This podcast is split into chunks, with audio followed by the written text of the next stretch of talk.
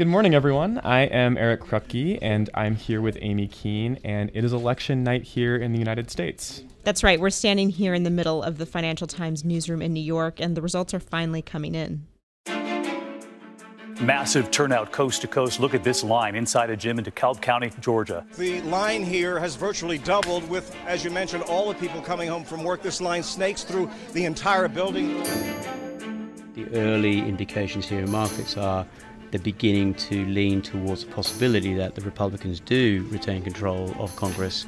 Therefore, tax cuts are back on the table, and that means markets have to recalibrate.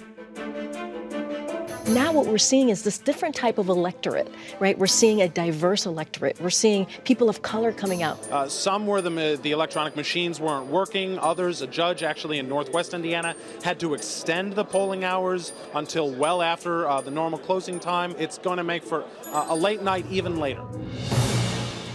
It's absolutely remarkable. Texas situation.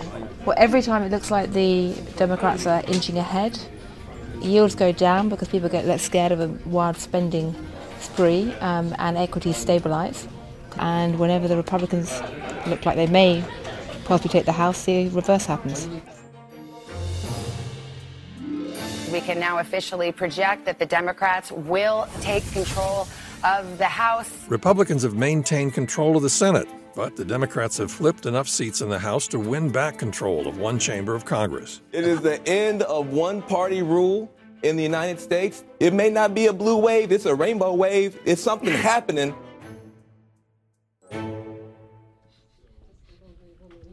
As you can hear, a lot has happened overnight, and we're here to help you make sense of what's been one of the most divisive midterm elections in modern U.S. political history.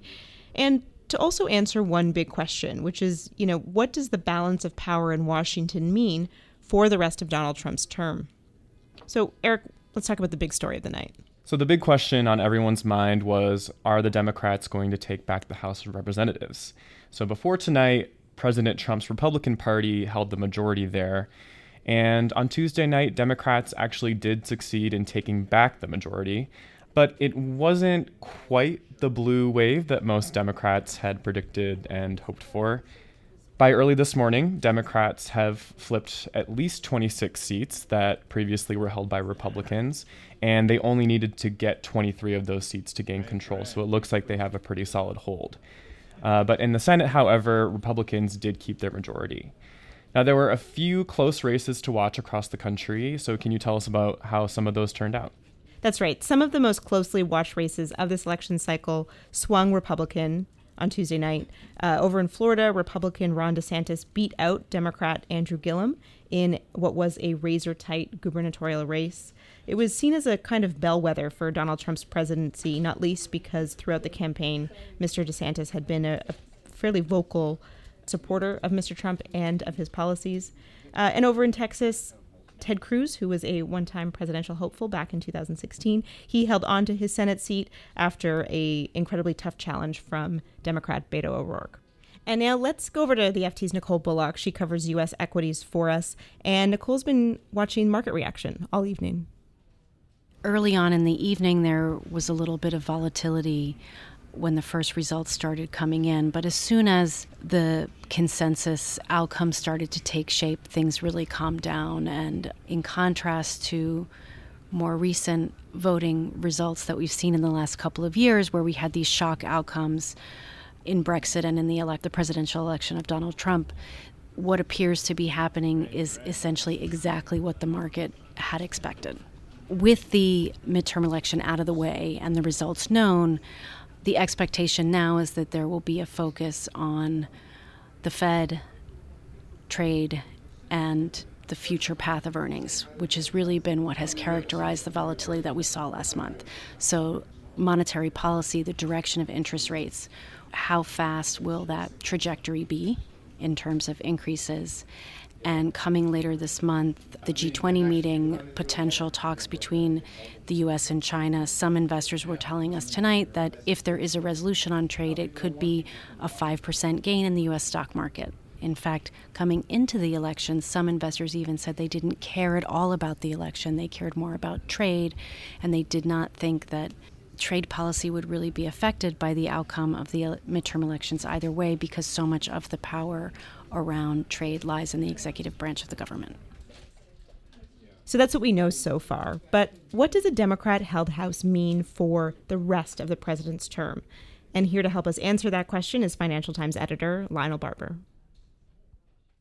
So many people, pundits in particular, uh, were fond of calling this midterm particularly a referendum on President Trump, perhaps more so than previous midterms in recent history. What what was the answer? The answer is that the economy plays big. And the American economy right now is, is creating jobs, more than 200,000 in the last jobs report, wage growth, uh, it's happening. I'm not saying that, that uh, that's tackled these, these problems of inequality and other subjects, but in the larger sense, the broader sense, the economy is in good shape. And therefore has, has favored President Trump because presidents often lose ground traditionally at midterm after the two years in, after they've been elected. And this hasn't really happened to a large degree. And also, Trump is a very effective campaigner. Indeed. So, what will this sort of slight change to the balance of power in D.C., what will that mean for the rest of his term? I think he's got a lot to play for. I mean, at one level, I mean, President Trump has has been very good at painting people into a corner. His rhetoric is far more aggressive than uh, any recent presidents. Uh, he's really extended the boundary of what we would normally describe as sort of acceptable or normal. He's moved those barriers. He could easily paint the Democrats as part of the problem, part of the swamp, if you like. So it's not an equivocal plus on the de- for the Democrats that they've done this. On the other hand, they will control the committees. That means they have the power of subpoena, they have the power of opening investigations, and they will question a lot of the actions that have taken place in the first two years of President Trump's term.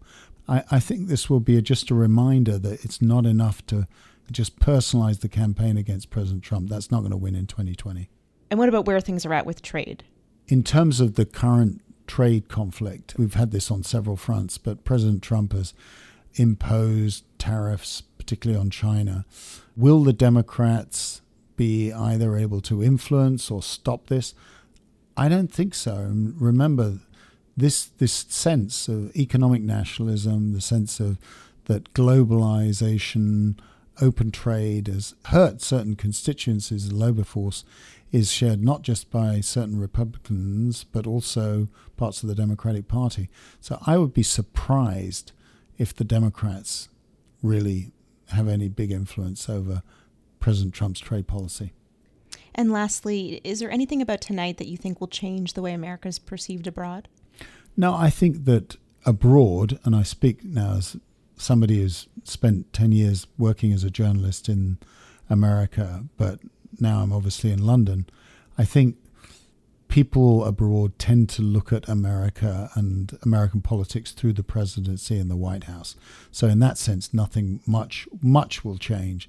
We need to look at what the legislative agenda is. There will still be a lot of executive orders. President Trump working that way around Congress, but I, I didn't think so much.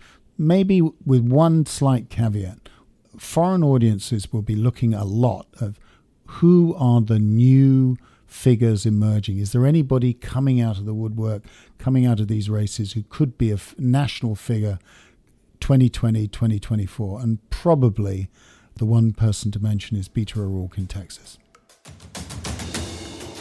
You can follow all the rest of our midterm coverage online. Just go to ft.com slash midterms. We'll have all of the results there as they continue to come in. This has been your daily FT News Briefing. Make sure you check back tomorrow for all of the latest business news.